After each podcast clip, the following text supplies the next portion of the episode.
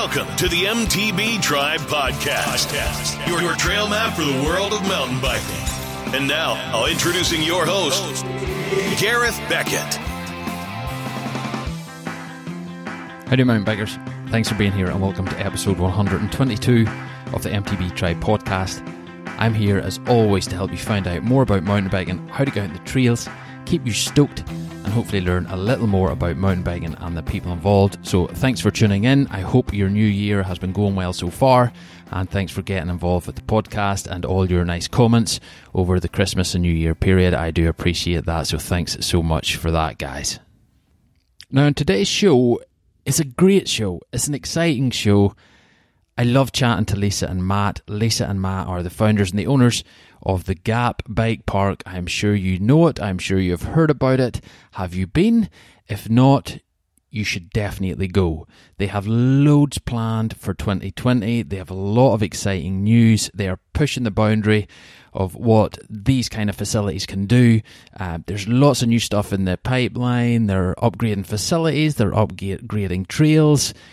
So much good news coming out from there, and it was great to chat to Lisa and Matt about everything that's going on there. Also, we chat a little bit about the history of the park, and you may be surprised to hear what it actually was before it was a mountain bike park. I certainly was, and it's a real change, but it's one for the better, in my opinion. So we chat about that. We chat about their downhill league, which first ran in 2019, was very, very successful. Loads of good numbers attended. They actually had to turn people away because all the spots were filled. So they're running that again this year. You can actually enter that now. It starts on the 1st of March, so do get your entry in early if you want to be part of that whole thing, because there is a limited amount of numbers, and I don't want anybody disappointed if you're really keen. If you missed the 2019 one, get involved now. Get onto their website and book online and attend that. It will be an amazing event. We chat about that. We chat about other exciting stuff happening at the Gap. It's so good to hear a facility like this, which is relatively quite young, it's still only around 3 years old, expanding, doing new things, running new events, running new race categories is really cool. And I just want to say a big thanks to Sinead for setting this up. Sinead kind of organised it all for us and got involved that way. So thanks so much, Sinead. It wouldn't have happened without your input. And so folks, listen, just sit back, enjoy. Get your calendar out, get ready to book a weekend or a couple of days or a couple of half days at the Gap, and let's welcome Lisa and Matt to the MTB Tribe Podcast. Hi, Matt, Lisa, welcome to the show. Welcome to the MTB Tribe Podcast. It's awesome to have you on the show. How are you today? Very well, thank you, Gareth. Thanks. Yeah, thanks for having us on. Excellent, no worries. And I know we chatted briefly beforehand about things and about the Gap and everything else. So it's cool to get you guys on, a local trail centre on.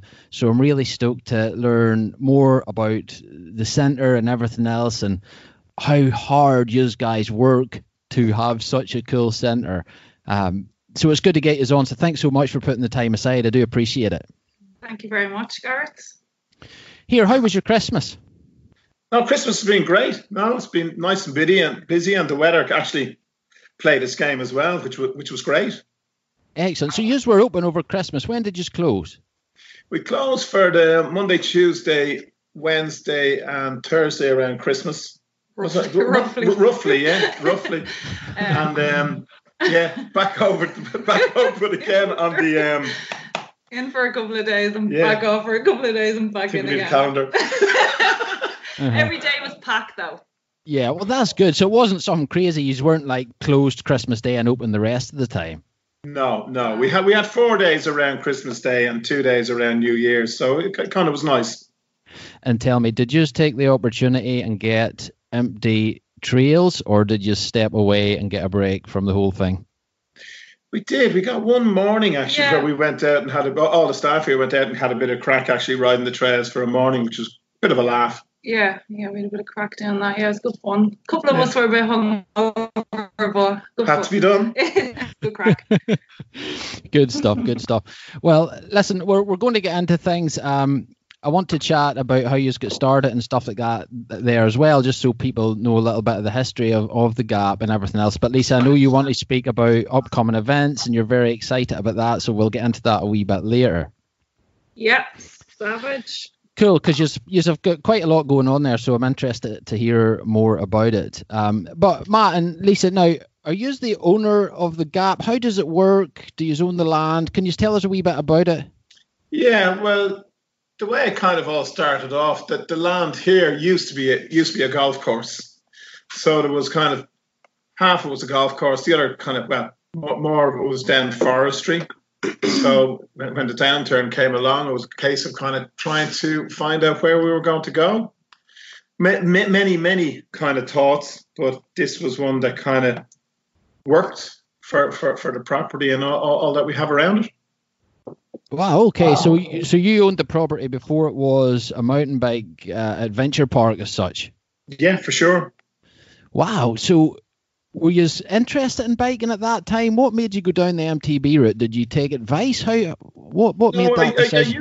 I used to do a little bit of motorbike enduro, and in order to kind of try and keep a little bit kind of fit for that, I used to do a bit of mountain biking, which I kind of liked as well. So kind of all kind of fell into place. Mm-hmm. Yeah, that's very interesting. So you had experience, I take it, at this kind of thing before with the golf course and things like that, or was this a new venture for you, completely something different? Well, you had all the kind of the coffee shop we had here. We were running that as a kind of a clubhouse when we had the golf course and all the staffing that went around that and the food bits that were involved in that. So we had kind of history of doing that kind of stuff. It was kind of the trails and all that kind of stuff. That was all new stuff to us. Wow, that must have been a pretty big move. Was it a scary move? Did you validate it in any way? Did you speak to a lot of people before you made the decision? We did, because there was many other things that we had kind of ideas of what we put into this particular patch of ground. It's a beautiful bit of ground just outside Dublin. And it's a kind of a piece of ground you couldn't leave empty doing nothing, and we had to kind of the infrastructure of the clubhouse and the sheds, the car parking, the entrances, all those kind of things were already here. So it was just utilising all them and what best to use them for. Mm. Yeah, so can you let us know what else you were thinking of? Is it completely different from mountain biking? Oh, Jesus Christ, there was some crazy ideas going around in there, let me tell you. But, no, well, to be honest with you, most of them were actually based around, and one thing that we all know, parents are more than happy to spend money on children. So a lot of them were based around kind of kids' adventure kind of stuff. And that's how it all kind of started. Mm-hmm.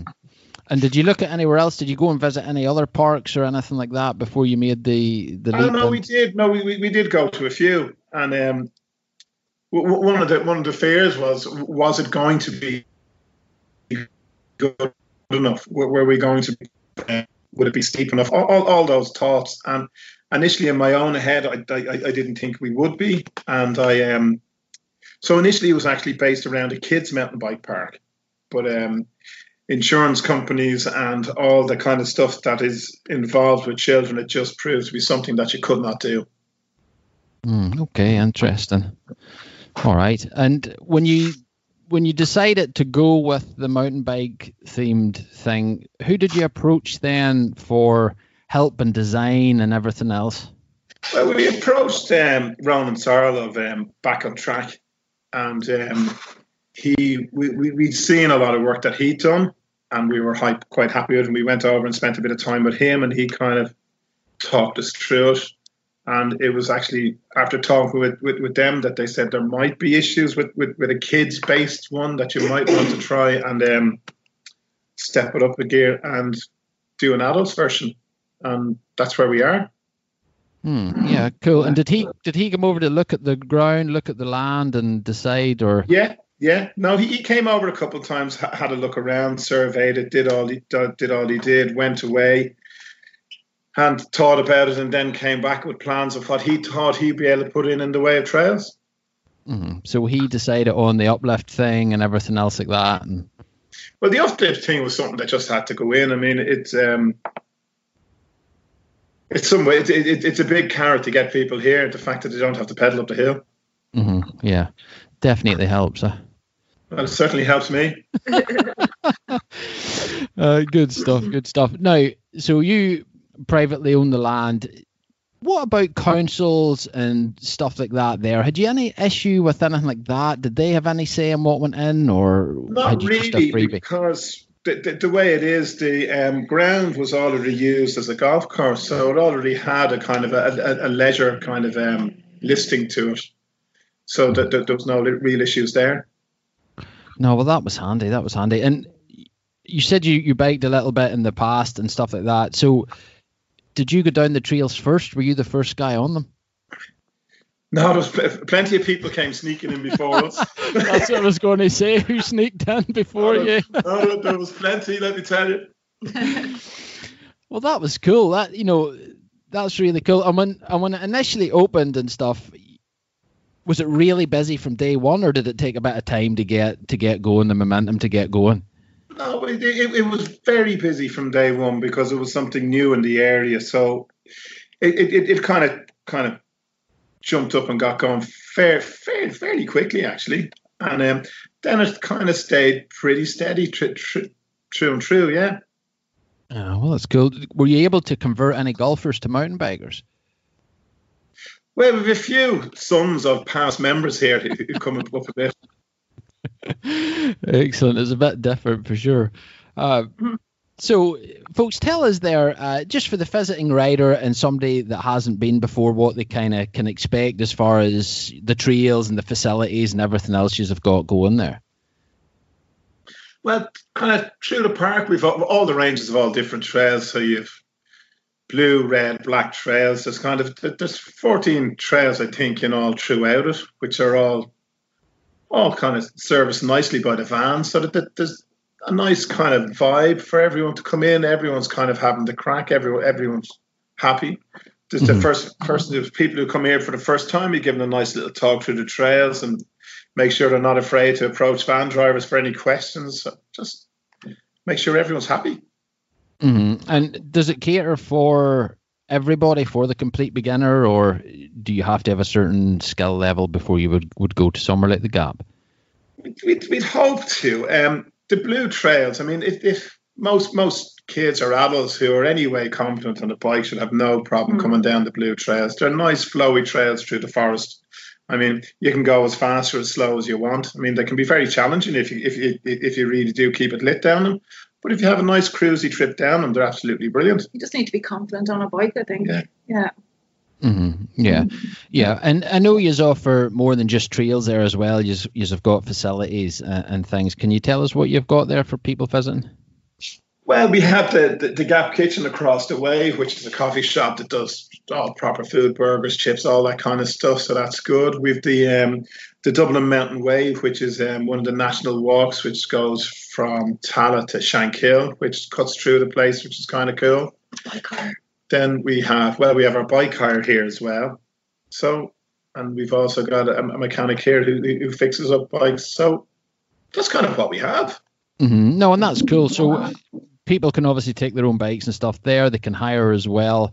But if they have an issue with the bike, there's somebody on hand to give somebody them a hand out. To fix it up as best we can. And do you sell components or anything like that? We don't. Not yet. Okay. It is something that is in our thoughts. Yeah. Okay. All right. So as far as first-time users, how's the best way to kind of approach the trail network then? Is it, you know, if they go to use there initially, what's the best way to go about it? I mean, the best thing to do is to come up and, I mean, anyone who's coming here for the first time, we have to give them a talk through the trails, you know, where not to go, where there's little obstacles that maybe they should avoid, and just give them a nice talking through and make sure that they are capable and that their bikes are able for the trails. Mm-hmm. Yeah. Do you ever get people coming up with like stuff like that which isn't suitable and they just don't really know what they're getting into? We could send you a few pictures. Really? Does that happen? Truthfully? Truthfully, it does. Yeah. There was someone with no brakes one day. Yeah. No. They you get all sorts. Yeah. But that's what makes it so much fun. Yeah, so what do you say to somebody like that? Oh, you're not riding. Come back. Do you want to hire a bike? Yeah. I know, you just have to explain that it's just not safe. Yeah. And that's that. And they sometimes look a bit shocked. You're going, really? You're going to come down the mountain on that thing? Aye, it's crazy. Well, I'll tell you, the first time I took out my girlfriend, she was in a 20-year-old rally shopper thing with no tread, and she went up Dava faster than me. So I can't say anything. That's what he said for it. So you've got an uplift service there as well, Matt. How does that work? Do people have to book on? Tell us a wee bit about that. Well, it divides, certainly at the weekends, you do need to book in, because occasionally it does happen that we book out completely, and then you'll arrive up and unfortunately you'll have to pedal up the mountain, and if that's not what you want to do, well, then that won't be great. Mm. But I mean, it's very simple. You book in online, you arrive in, you sign in as everybody else does, you get your tag, and away you go up and down the mountain for the 3 hours as many times as you can. Okay, and can you tell us the different options? Because I know you have a few different options going there, and how, the kind of cost involved. Yeah, well, we have midweek, it's 20 euros for 3 hours, 40 euros for 35. 33, look at this. He hasn't got a clue about the prices. I actually had to run through the prices with him earlier because he knew you were going to ask him. He was like, I haven't got a clue. You'd be well to ask Lisa that question. Yeah, so the half-day uplift during the week is 20 euro. And a full day is 35, so that's 6 hours. And then the weekend is 27 for the half day, and then 40 for the full day. Okay, and do most people go half day or full? Full day riding would be quite tough on you. I think the people who travel a bit further tend to do the full day. And then I suppose people who are more local just pop up for kind of a half day. We get a lot of people down from the north and stuff, and they would generally do full days. And see, the beauty about it is there's an hour lunch break in the middle of the day, so you can sit down, take it easy, chill out, eat yourself into a heat, then get going again afterwards. Yeah, and I suppose you can take it, like you were saying earlier, Matt, you can take it as, you know, as easy or as fast or as slow as you want, so you can... Yeah. You can stop for coffees. I mean, you don't have to do every run. Yeah. Yeah. Mm-hmm. Yeah. Okay. And is there different levels? Can you get off slightly further down? Do you have to go to the top every time? How does the uplift work that way? You have to go to the top every time, and the blue trails start from the top. Everything starts from the top, so it just makes it easy. Okay. And then everybody makes their way down to the base, and you can choose your route, whatever way you want to come down. And then you go again, basically. There's two different collection points. So you can stay on this side of the park, or you can go over the far side, which is the more kind of natural technical trails over there. So. Okay, and would that be all black trails, Lisa, or is that? Yeah, mainly. There's black and red. There's a couple of reds, but it's mainly the black stuff. Yeah. All right, cool. And tell us a little about the trails then. So the blues, the reds, the blacks and stuff, are they all kind of, you were saying there's some natural and then there's some kind of purpose built? All the blue trails and the jump trails, they're all kind of stone surfaced, and then the red trails are all kind of built on dirt, and then all the natural trails are just hand cut kind of natural, nice kind of rooty stuff that goes down through the trees, with little drops and stuff built into them there. Mm-hmm. Yeah, cool. And is there a skills park or anything there, or? No, that's hopefully coming if everything goes according to plan. That's on the list of stuff. We've a little skills area hopefully going to come in, so that'll be blue, red, and black little skills area, which will be pretty cool. All right, excellent. Now, tell us a little bit about the bikes you hire then, because I'm sure some people will be interested in that. Yeah, well, they're the Nukeproof Mega comp version is what they are. A real nice kind of all-round mountain bike. Just got a brand new fleet in there in December, so they're brand new. All full suspension? Yes, all full suspension, yeah. And are they 27.5 or 29ers? What are you running? We have a mixture, which is a job. In smalls, we have no 29ers. In the mediums, I think we have maybe about... 3, and large, I think about the same. Mm-hmm, mm-hmm. Cool. And is that something people can book online, or you advise them to book online then? All bikes need to be booked online because bikes book out regularly. So online, make your booking, you pick your bike. And we don't necessarily have it split in 29th or the 27th. The person coming in, they may ask, have you got one of them available? But if you see larger people who have a medium bike booked out, you might try and give them a 29er, so it's a little bit bigger. Yeah, okay. What about protection and stuff? Do guys have to wear a full-face helmet and things like that? When you're renting the bike, you have to get full-face helmet, elbow pads and knee pads. It's what we insist that you do wear. But like most things, when you're coming on with your own equipment, doing your own thing, it's completely up to yourself. We recommend full-face helmet, elbow and knee pads, but it's down to yourself to decide what you want to wear. Okay, that's cool. But for rentals, you have to wear all the gear. Yeah. All right, cool. Now, Lisa, let's chat about events and the upcoming downhill series and stuff like that, because I know when we chatted very briefly beforehand, you were very excited about this kind of stuff. So I get very excited about the racing and all that stuff. Yeah. I see you're wearing a nice Nukeproof hoodie there too. Am I? I think so. I see Nukeproof on that. Right. Oh, it's a nice Gap one. What's on the sleeve? Obviously. At the shoulder. Well, they're wearing something Nukeproof. No, I don't think. Oh, sorry. Yeah, no, that is a Nukeproof logo. Yes, on my hoodie. Sorry, I forgot. That. Yeah. Well, obviously, Nukeproof is our brand here, so everything is Nukeproof. And actually, Nukeproof are great because they're helping us out with our leagues and stuff, with prizes and stuff like that. So we have to give them a shout out. Very good, yeah, for sure. No, for sure. Yeah, good to have them on board. Yeah, great to have them, yeah. All right. Can you tell us a wee bit then, Lisa, about the past events you've held there and stuff? Because I know you did that kind of the downhill series at the end of last year. Is that right? Yeah, so we just ran that downhill league in October, and it was the first kind of proper races that we ran ourselves. So it was a big deal. There's a lot of excitement around it, and it kind of all happened very all of a sudden. We just kind of said, "Oh, well, we do a downhill league," and then boom, a couple of weeks later, we were running it. So it was great. It was great crack. Like it was just brilliant. Mm-hmm. And was that your idea, Lisa, to do that, to start that? Yeah, it was. Yeah. We got bullied into it. Well, I kind of just told the lads we were doing it, and that was it. So, but it was great because we'd had races here, a couple of races here before, but we never actually ran our own. So it was good to get started with that. Mm-hmm. Was that scary for you, Lisa? So you obviously made the decision to do it. So the weight's on your shoulders almost. Yeah. Now, just for a bit of a background, have you got some racing experience yourself? Do you?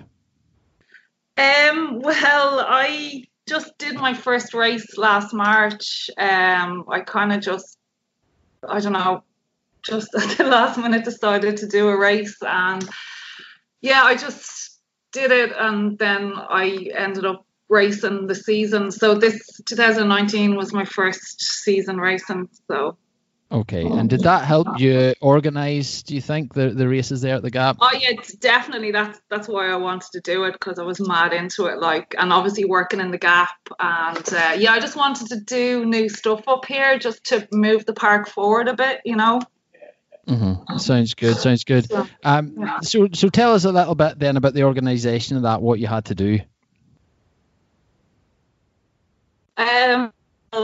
Pretty much everything. It was a bit mad. Like, it was a pretty stressful time. It was the first time I'd ever really organised anything in my life, like any event really. And it was a lot of organising. But because I'd been doing a bit of racing, I had an idea of how it should be run. So just trying to make sure that I ticked all the boxes and had everything in place for race day. So. I was nervous that in case it didn't, work out, and then I did feel a bit of pressure that it was kind of on my shoulders. But I knew I put a lot of work into it, so I knew it was going to work well. Plus, everyone here was working so hard.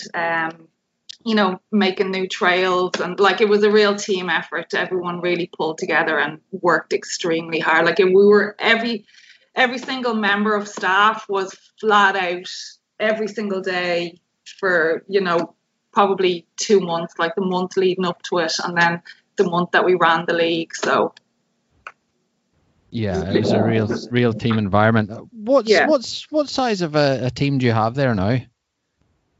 As in staff, like? Far too many. Yeah, well, we've got kind of the full-timers. So, obviously, Matt's the boss, and Bren is the main man.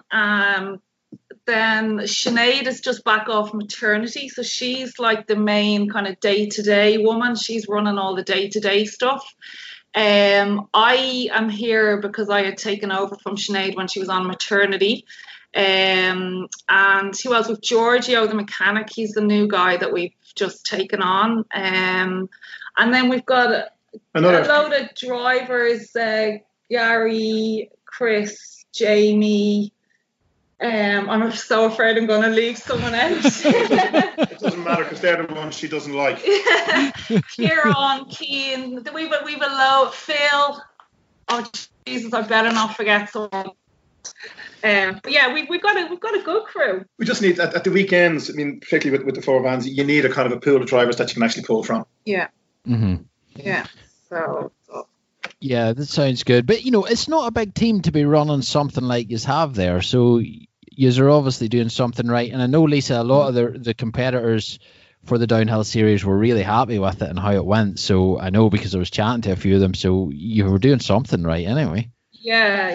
Well, there was a lovely atmosphere amongst them themselves, which actually helped an awful lot. And it was great to see their enthusiasm towards it, which kind of made us try to make it better. Yeah, I think everyone who was involved in it was just really great people, like our time and crew, Gravity BC. They're a really great club. Al Maxwell, Keane, Trish, Luke, all of that gang.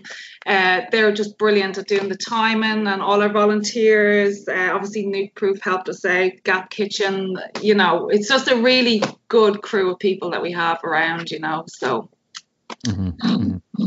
And were you happy with the entries for it and stuff? Yeah, well, we kind of capped them for the first few weeks because we wanted to see what kind of number we could manage with the vans that we had. So I think we were kind of close to 100 most weeks, 100 entries, probably 10 or 15 wouldn't turn up then. And then by the last week, we ran it differently. We ran it over a full day, and we had a new section to the track that made it longer. And it actually allowed us to take in, I think we had nearly 140 people entered for the final. Wow. But like these numbers were like literally we were still having to refuse people at this number, like because we couldn't actually keep up with the demand of it. It was colossal. So I think we had about 120 who actually raced at the final. Yeah. That's crazy. That the numbers are amazing. Mental, absolutely mental. And as I said, we actually couldn't keep up with the demand for it, so it was brilliant. But there was a super standard of riders too. I mean, there was a lot of kids out there who were just giving it socks, which was great to see. And a lot of new people who I think because they're familiar with the park, they might have been a bit nervous about racing, but because they were familiar with the gap, it was a great opportunity for them to try racing for the first time. So we got a lot of people who had never raced before, a large chunk.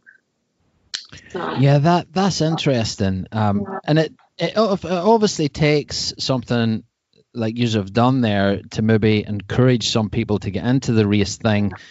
And it's maybe like you, Lisa, once they get a taste of that, then that's them. They want to be racing, you know. Definitely, yeah. They all want to race now and want to join the Gap MTB club and all that kind of stuff. So, yeah, wow, that's very interesting. And like, just generally yourselves there, how long has the Gap been actually going?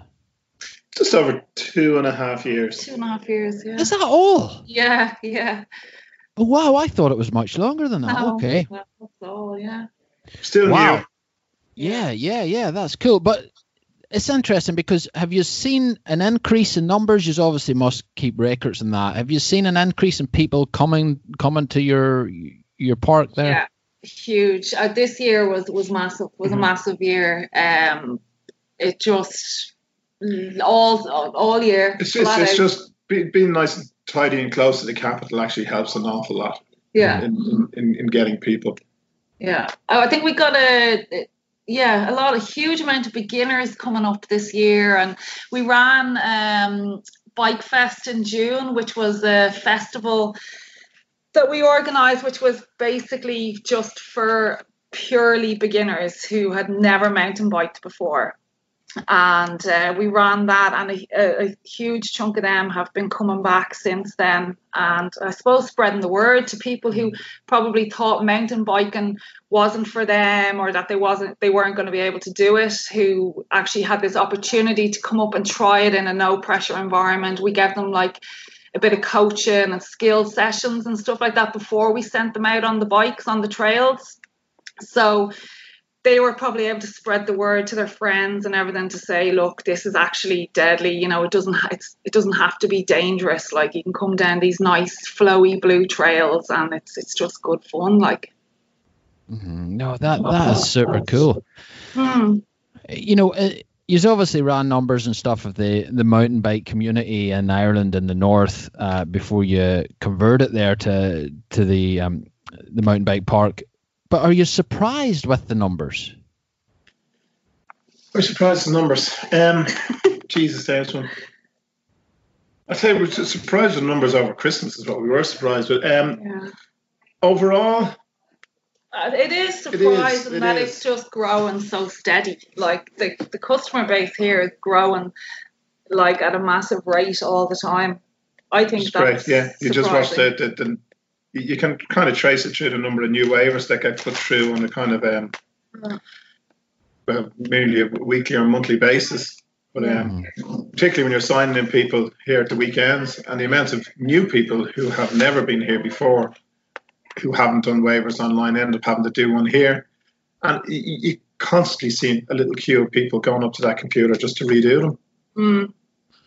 Yeah, well, that's awesome. You know, it kind of blows me away the amount of riders we have entering competitions and stuff here over Ireland. It really does. Because when I do speak to quite a lot of people that are involved running enduros and everything else in other areas, and I can assure you a lot of them don't get the numbers we get for competitions here. For racing, yeah. Yeah. Yeah. It's just unbelievable, and like you were saying, Matt, about the standard of some of the young racers and riders and all there. It's amazing. Mm, yeah, it's very exciting. It's very exciting. Now, Lisa, tell us what you've got your upcoming downhill series. Then give us a wee bit of info on that, please. The Spring League is running in March, so the 1st, 8th, 15th, and 29th of March. Which will be on Sundays, and we're going to make it kind of bigger and better this year. So we're going to have more categories. We had really good prizes for the last one, but we'll have really good prizes again. And yeah, so you can enter online. The only thing I would say to people is enter early, because we had a lot of disappointed people the last time. So yeah, the categories that we have is this spring is going to be women's under 14s, which is a new category because we only had under 16s for the last one. So under 14s, under 16, under 23, seniors, elites, which is new as well, 40 plus, and if we have the numbers, we'll also run a 50 plus. Very good, very good. So just to give me a chance. Yeah. Matt's hoping he'll be the only one in it. Yeah, well, just give Matt a cup of some sort anyway at the end. Yeah, fastest loser. Yeah, a cup of beer. Yeah, he'd be happy with that. So yeah, and you enter online, and so for the a day's racing, basically it'll be 3 hours practice in the morning, obviously with uplifts, lunch for an hour, and then I think I'm going to run it probably with one practice run after lunch, so top to bottom, no stopping, and then straight back up for your race run So basically a full day's riding for 30 quid. Wow. That's amazing. Yes, it is amazing. Yeah, no, it's good. It's good value, like. Yeah, excellent, excellent. And I suppose you're expecting big numbers there. Yeah, we're probably going to push it out a bit. Let's probably go for the same numbers that we had for the final, I'd say. It was just a number we were happy with, that the vans were able to cope with. There was nothing worse than watching people queuing up. They were just hammering out the runs, and everyone was getting up and down, like, very quickly. So probably 130 to 140, I'd say. Yeah. Well, that's good, because there is a tipping point to that kind of thing when it gets too big. There's too many people, and then everybody's standing around getting cold and everything else. Yeah. And that's why we kept the numbers down for the first few weeks, because the practice time was a bit shorter, and because we didn't know what we could cope with, and we didn't want people queuing. That's what I said to Matt, the last thing we want is people queuing. We don't want people having a crap time. So keep the numbers small and build it from there, you know. Mm-hmm. Yeah, makes sense. And is that available now? Can people book now? People can book there now. Yeah, they can. Yeah. All right, that's cool. And as you said, just get your. Yes, go ahead. Say as well, we're actually, for the Spring League, we're getting support from Dún Laoghaire–Rathdown County Council, so we're really happy to have them on board, and they want to kind of give us a bit of support throughout the year. They are kind of their first time being quite, you know, heavily involved with mountain biking, and you know, their thing is to kind of work to promote healthy pastimes and outdoor activities and stuff like that. So that's why they kind of want to come on board and give us a bit of support. So we're really grateful to have them on side. Oh, that's cool. That's very good. Did they get in contact with you, or? Yeah, kind of. Yeah, it was kind of. Yeah, we've been trying to chasing up a lot of different ways to try and kind of get a bit of help from the council. Yeah. But we've managed to find the right door, thankfully, and they're being very helpful. Got a little way in with them and had a meeting and just told them what we wanted to do and other events that we wanted to run, and they were excited by what we wanted to do, and they want to get involved. So we're delighted to have them. It's great to have the local council, you know, to get their backing. Mm-hmm. No, I think that's important for sure. Yeah, yeah. Well, they see what a great facility it is up here, you know, and they want to try and help promote it. Mm-hmm. No, that's very good. And it's good to see that. It's good to see, you know, something at that level getting kind of noticed and recognised for what you're doing there. So that's very interesting. Yeah, it's great. It's really good. Yeah, that should lead to good stuff down the line as well, you would think. Yeah, for sure. Now, if I arrived with a 30-year-old rigid mountain bike, could I enter the race? No? Whatever, Dave. Well, we get a great laugh out of you. Probably advise against it. Maybe not, just watch the carnage. Or maybe we'll just open a new category. Yeah. That's cool. So do you get a lot of guys there? You know, I would say the majority of the people competing, they're not going up there in full downhill bikes or using their enduro bikes. Would that be right? Or? Yeah. It's a mixture of absolutely everything. Maybe enduro, I think. Yeah. But, you get a lot of people on the downhill bikes, yeah. Yeah, that's cool. That's cool to see. Yeah. What about the local guys there that are with you day in, day out? Are they faster, just naturally faster because they know the trails? I think there's some really good riders. Yeah, there's some really good local riders.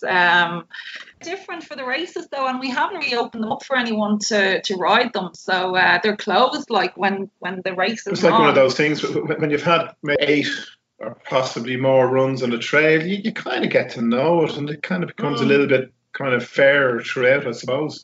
Yeah. Mm-hmm. Yeah. Well, that's cool. Well, you seem super stoked on that, Lisa, and everything else. Yeah, that's cool. Are you going to enter yourself, are you? Yeah. Geez, it'd be hard to stop her, to be perfectly honest. Well, Lisa is not competitive. I was made enter the last one, even though I was running it. But I know I'll have to. I'm not allowed to not race, so... Matt makes me do it, even though when I'm doing my practice I'm taking phone calls and messages by walkie-talkies and stuff, but I'll have to do it is basically the answer. Yeah, I had a good old chat with a few guys that organise races and also race in them, and it's crazy. You know, they're sitting at the top of the top of the run, and there's just so much going through their head, stuff that has to be fixed, stuff that needs to be sorted, and you know, it's just crazy. That worrying about all the things that could possibly go wrong. It's pure stress. I didn't race the first week of the October League because I said I just have to get this first one out of the way. But then the next week, Matt was like, "Right, you're definitely racing the rest of them," so I had to do it. Yeah, like it always amazes me how Glenn O'Brien can race the Vitus First Tracks Enduro. I know. It's incredible because that's like proper big scale stuff, like with 5 or 6 different stages, you know. Yeah, and not only is he racing them, he's freaking winning them too. You know what I mean? Yeah, he's a beast. He was actually down for one of our races. I think he came down for the final. Very good. That was cool. That was good to see him down. Yeah, it was great to see him. Awesome. All right, now I know yous have got plenty planned there for the near future. Can you tell us a wee bit then about what you have got kind of in the pipeline? Well, we've hopefully got a little bit more distance we can add on to trails now, so we're hoping maybe this spring would be great if it happens, but it remains to be seen. We have possibly another 5 trails to go in, a little bit. 5 which would be great. So absolutely super. Wow, that's cool. Go ahead. Skills areas coming in. Yeah, the little skills area coming in as well, which will be brilliant. Yeah. So to get that all tied in nicely would be just fantastic. There's a new section of land above the park, so it'll make the park longer, more distance. So that's where the new trails are going to go in. So yeah, that'll be great. All right, excellent. And is that going to be reds, blacks, blues? Can you? It's going to be everything again, because once again, everything will be starting from the top, so you have to have everything coming from there. Okay. So it'll be nice. The blue trails will be lovely, much, much longer, cruisy blue trails now, all the way down through the trees, so it'll just be deadly. Wow, that sounds amazing. And only been open 2.5 odd years, and you're expanding already. Yeah. Yeah, go big or go home, isn't that it? Yeah, we just have to keep moving going forward, as we always say. Yeah. Excellent, good stuff. So what other race events and stuff have you got happening there? So there's a couple of events and races lined up this year. We have an NPS XC race on. So that's the National Point Series. So that'll be our first time running a cross-country race. That's sponsored by Scott Sports, so that's going to be a whole new kettle of fish for us to organise that. But hopefully we can. We're a bit worried about having guys riding around in lycra. Yeah. Yeah. So that'll probably be a good bit of organising in that. But we're looking forward to getting into something new. Mm-hmm. Another thing that I'm hoping to organise this year, this is fresh off the press, is I'm kind of want to organise an enduro race for kids, which I don't think has been done before, but we've kind of got the green light to do it. So it's for kids of probably age 8 to 16 who don't, the younger kids wouldn't get to race enduro because they're too young, but we're going kind of teaming up with Cycling Ireland, and we're going to run like a mini enduro for kids. And what we're hoping to do is to get a couple of EWS riders in to do some coaching and stuff with them as well on the day. So it'll be kind of an EWS themed a little mini enduro festival day thing that we're going to run for the kids. So I think that would be really exciting to run. Something new. Yeah, that sounds awesome. Yeah. So it'd be great to have the Enduro World Series, a couple of riders, get them down and meet the kids and give them a bit of training and stuff like that. So, but that's very fresh. We're just kind of starting to work on that now. We'll probably try and run a little bike festival at some stage. Oh, Jesus, I'm forgetting the IDMS, the main race. the big one is the IDMS. That we're going to be running that at the end of June, so the 28th and the 29th of June, or sorry, the 27th and the 28th of June. So that's the big race that we're all really looking forward to, and we're going to be building a big whopper track for that. Yeah. So that's going to be brand new track for that. Yeah. So, wow. Yeah. Yes, I've got loads going on there. Huh? Yeah. Loads. And not enough of days. Yeah. So if you're looking for a job, Gareth, you can come here and do a bit of work. No, the IDMS is going to be class. We're going to build a really, really good track for that. So we're going to be looking at where that's going to be going in very soon and starting working on that ASAP. All right, cool. And who will you get to do that? Can you just do that in-house, or do you just have to outsource somebody to build that for you? A mixture of everything. Yeah. Well, I don't know how much I'm allowed to say. We have two big boys coming in to design it. Am I allowed to? I don't know if I'm allowed to say, but a couple of big riders that we have hopefully coming up in the next week or two to have a look at what they can do. It's just to see if we can put in something. Yeah, to put in something good. Yeah, we want to design the track. We want riders to design the track. So we've two pretty good riders coming in to have a look at designing something for us. Mm-hmm, mm-hmm. That's cool. And as far as promoting it and coverage and everything else, do you think with a little bit of the council sponsorship and stuff, will they help promote it or give it a bit of a media push for you? Yeah, they're all for it. Like, they're all for getting, hands on with it and helping us promote, and big time. They're all up for it. Yeah, that's cool. And there's one thing that I've been chatting to a few guests about, that I just don't think there's enough media coverage in Ireland and Northern Ireland. Yeah.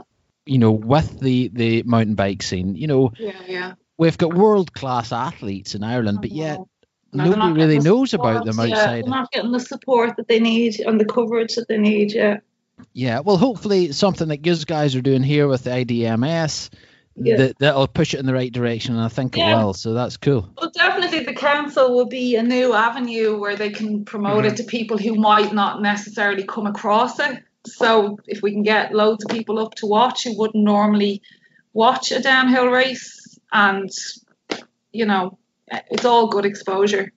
Mm-hmm. Yeah, brilliant.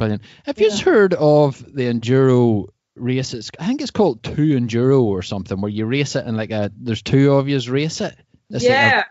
I've heard of it, but I don't know a whole lot about it. Mm. Yeah, that sounds very interesting to me. I think that would be cool, where you race it with a friend and then your total counts or something to the end. Bag's not racing it with Matt. I don't think we'd be winning that day. Oh dear, Matt, that's stick to the downhill for Matt. He just rolled down the mountain. Well, that wouldn't be great at paddling up the hill. No, it wouldn't be his favourite thing to do. Oh dear, classic.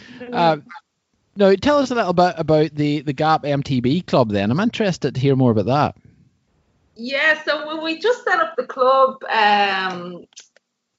just kind of for staff, and then kind of got the notion then during the year that we'd get a few riders on the team, like a couple of local young lads and stuff. So that was Stephen McCormack, Craig Doyle, Kyle Scully, and Matt's son Oliver, and they were out racing representing Gap MTB. I was racing Gap MTB as well, and then we kind of decided this year that we wanted to grow the club a bit more, so we've kind of opened it up now for anyone that can join, so anyone can represent the club. So if anyone is interested, when they're signing up for the Cycling Ireland licence, they can request to join the club. All right, that's cool. And what do you do with the club there and stuff? You just do evening rides? Do you do weekly rides? What's your kind of plan? Well, there's no... What's the plan? I'm looking at you. Matt's looking at me going, yeah, what is the plan? No, the plan is to just basically have a little community. It's I guess, because we're racing, it is kind of geared towards the race scene. So if people want to get out and race for Gap MTB, it's just having a little community at the races that we can all meet up. When you join the club, you get a free half-day uplift. And then what I'll try and do, I'll organise club days probably here at the Gap. So we can do uplift days, maybe do a bit of training, stuff like that. And I'll probably set up I will set up an online chat group where people can go on and chat about racing and, you know, all sorts of race related stuff. Mm-hmm. And fun. No, just racing. No, fun stuff as well. That's if they want to do it. Yeah. Yeah, yeah, cool. Like racing mini bikes and stuff like that. So what about the Gap team sponsored riders, things like that? Do you have anything like that going on? Yeah, so we have sponsored riders. So the four lads that I mentioned earlier, Stephen McCormack, who races elites, and then there's Kyle Scully, who's in the youths. Oliver is Oliver juniors or youths, I think, and then little Craigie baby, who is 12, and he's in the youths as well. So they're all kind of like downhill based riders. We have asked a new lad to join the team this year, Craig Doyle, and he's 15 and he's planning to race downhill this year as well. So we have five lads on the team, and then a couple of staff members as well. So cool. And how do you support them? Yeah, so basically, it kind of depends, like on the individual. But I mean, you could be getting, you know, your license paid for, entries, get your bike serviced and repaired, or, you know, if you wanted to get a bike through the Gap, kit, all that kind of stuff. Uplifts, obviously, you know, to use the park, you don't have to pay to use the uplift. It's all little perks for the young guys, you know, that might find it hard to, they want to get out and race, and they might find it hard to pay for it, you know, and it's to take the pressure off the parents a little bit as well. So they're not getting any big fancy stuff, but it's all just little things to help them out, you know. Mm-hmm. No, and that makes a huge difference to them, for sure. Yeah, it absolutely does. Yeah, good. Well, that's good to see as they're doing that. I always think it's amazing that local bike stores or local trail centres like yourselves and stuff help local riders as well. I think it's very important. Yeah, of course it is. Yeah, and all the lads that are on the team, they're all super nice. Really good kids, and then so another thing that we do is coaching. So we're going to be running a coaching day now in a few weeks' time for them, where we'll all go out and just basically do a bit of training for them. Mm-hmm. That's cool. And I was going to ask you about coaching. Are you doing any coaching courses or anything like that for just the general public if they want to get involved and get, you know, bulk up their skills or anything? Yeah, well, it's been hard to get the coaching going with just insurance issues and stuff like that. But we are just working on it at the moment. And my brother, Rob Davis, is going to be coming on board hopefully in the next month or two to start coaching. So he'll probably start with kind of beginners coaching, and hopefully as we build up his he has to get certain, you know, certificates and stuff. So as he builds those up, we can build up the level of coaching that we can provide. So that'll be done through our club, Gap MTB. Yeah, very good. You're starting to cover all corners there. You know, you're getting into everything. A lot of opportunities that have yet to be tapped into. So there's an awful lot of corners in this big circle. Yeah. So. Good stuff. So Lisa, you're doing a lot there for sure. You're very, very busy. Matt, what are you doing as far as Gap's concerned? I'm just having a snooze. She's doing nothing. Going for pints and pretending to maintain trail. Trying to keep control of Lisa's the problem. Yeah. Cool. Now, are you doing anything with mental health? Because I know we chatted about that briefly the last time. Yeah, so we were approached by this really smart guy, James Linden, who basically owns this business, Greenlight Pharmaceuticals. So basically we are partnering up with them, and they are working in association with Cuilcha and Bord na Móna. So basically what they want to do is roll out a trial in prescribed mountain biking for mental health sufferers. So hopefully, you know, in the very near future, what will happen is, say, if you're suffering from mental health issues and you go to your doctor, you may, rather than being prescribed drugs, you may be prescribed to go mountain biking, basically. Wow. And, yeah. Obviously, it's not going to be for everyone. It'll be for people who fit into a certain, you know, category or whatever, and you may be prescribed mountain biking, and in which case there'll be probably two venues that run this, and one of them is the Gap, and you'll be sent up here, and basically you'll be brought. It's all funded. I don't think you'll have to pay for any of it. And yeah, there's a lot of people interested in kind of getting involved with it, so I think this could be really huge. And as I said, James Linden is just a super smart guy, and he's done a phenomenal job, like, to get it to where it is, and yeah, should be kicking off fairly soon, hopefully. So it'll be a trial period first, and once he can prove that it's working, should be kicking off then. Yeah. So, that is amazing. It is unbelievable. They did something similar. Was it in Scotland or Northern Ireland that they did? Touch, yeah. And yeah, it's an unbelievable idea. So there's other activities that you can be prescribed. But the forest bathing, which we just have pictures of people in our minds of people rubbing leaves and muck all over their body. I don't really know what it entails. I think, yeah, I just know about the mountain biking side of it. What was it? Forest bathing? Bathing, yeah. It sounds great as well. We just find it funny. Yeah. If your doctor said that to you as a cure, you would be like, what? Yeah, I just have a picture of everyone sitting there. Leaves all over them. Extreme coming. Just bathing in the ambience. Oh, happy days!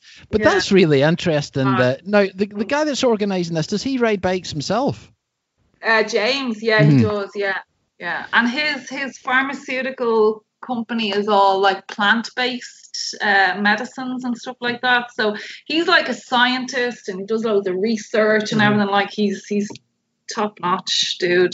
Yeah, that's cool. That's so cool that he's you know, getting mountain biking involved in something like that. Yeah, it's class. Yeah, they're getting people out in the great outdoors, isn't it?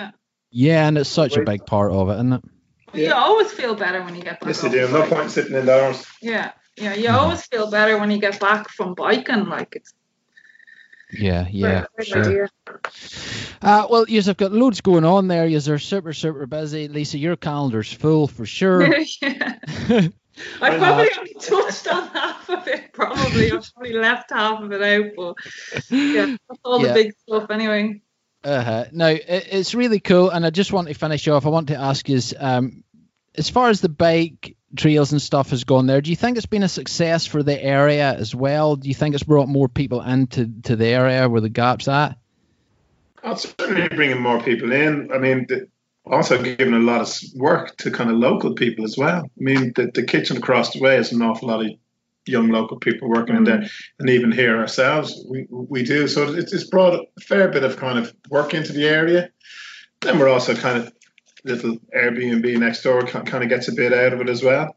Fox next door does as well. So I mean, yes, and the blue light. So it's certainly brought more people into the area without doubt. Yeah, no, that's good to see. And you know, these kind of things, facilities seem to do that. And you know, there is success stories all over the world of old towns that have, you know, remapped themselves and put bike trails in, and it's just going from strength to strength. So it's great to see. Do you see many international visitors coming your way, you know, from different areas? We do. It's something we're trying to tap into a bit more, and I think Port Falcher now is starting to help us out a little bit as well. Falcher Ireland even. He keeps calling them Port Falcher. It's his name out in the right area in order to get international travellers coming in, because we're only a small little place. Mm-hmm, mm-hmm. And how long does it take to travel from Dublin, you know, the city centre to use there? If you were driving, only like 15-20 minutes. 20 minutes, yeah. Yeah, yeah, that's unreal, huh? Yeah, yeah, no, it's so close to town, yeah. Wow, that's cool. So, listen, you've went from a golf club to a mountain bike club and everything else. Like, do you enjoy it? What do you enjoy most about it? Oh, it's great dealing with the people, talking to all the interesting people you bump into here. And then everyone's kind of buzzing and having a great time. So you kind of get sucked into all that as well, which is just great. It must be such a different kind of clientele, though, to a golf clientele. Eh? Really? Were you not worried about that initially? No, it is. Mm-hmm, yeah, but more fun, eh? Way more fun, and the kind of said, I mean, okay. There's only so much of a buzz you can get from golf. Yeah, do you know what I mean? There's only the one person who's won a golf match, but here, everyone who comes down is buzzing, is happy, has had a great time. Yeah, cool. Well, it sounds amazing, folks. I can't wait to visit you when I get back over there. It'd be great to see you. Yeah, it'd be great to have you here. Yeah, and I'll try and bring a crew from the north down and. Wow. See who hasn't went before, and we'll get them down your way, and it's great. But how can people best follow you, best book online, do all that? How can they keep in contact with what's happening? Yeah, well, obviously the usual Instagram and Facebook. Just look up The Gap, and then if you want to book in, go to thegap.ie. It's very simple. All our bookings go through the website because we get a lot of people who arrive up and who haven't booked in, and we might not necessarily be able to give them what they need. So always recommend booking in online at thegap.ie. Yeah, cool. And as far as socials and stuff go, you're on all the local, the normal platforms, all the usual. Yeah, all right, we are indeed. Well, listen, folks, it's been absolutely amazing chatting to yous. And yous are doing great things there for all the mountain bikers in Ireland, for sure. And I hope they all get the opportunity and go down and visit you at some, or come up and visit you at some stage, wherever they may be from. Yeah, I'd say most of them have been here already. yeah. Well, with your new trail expansions and everything else, it'll hopefully go ahead. You know, people will return and keep returning. That's you know. Yeah, exactly. Yeah, brilliant. Well, listen, all the best for the future. I hope everything you have planned goes well and goes to plan. But I would certainly say, Lisa, go with your calendar, not Matt's. You seem to have a wee bit more on yours. There's nothing in his calendar. Mine only goes 2 days.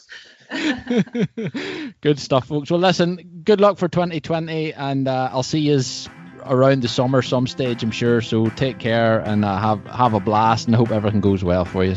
Thank you so much. Thanks very much, Gareth. Thanks for having us on.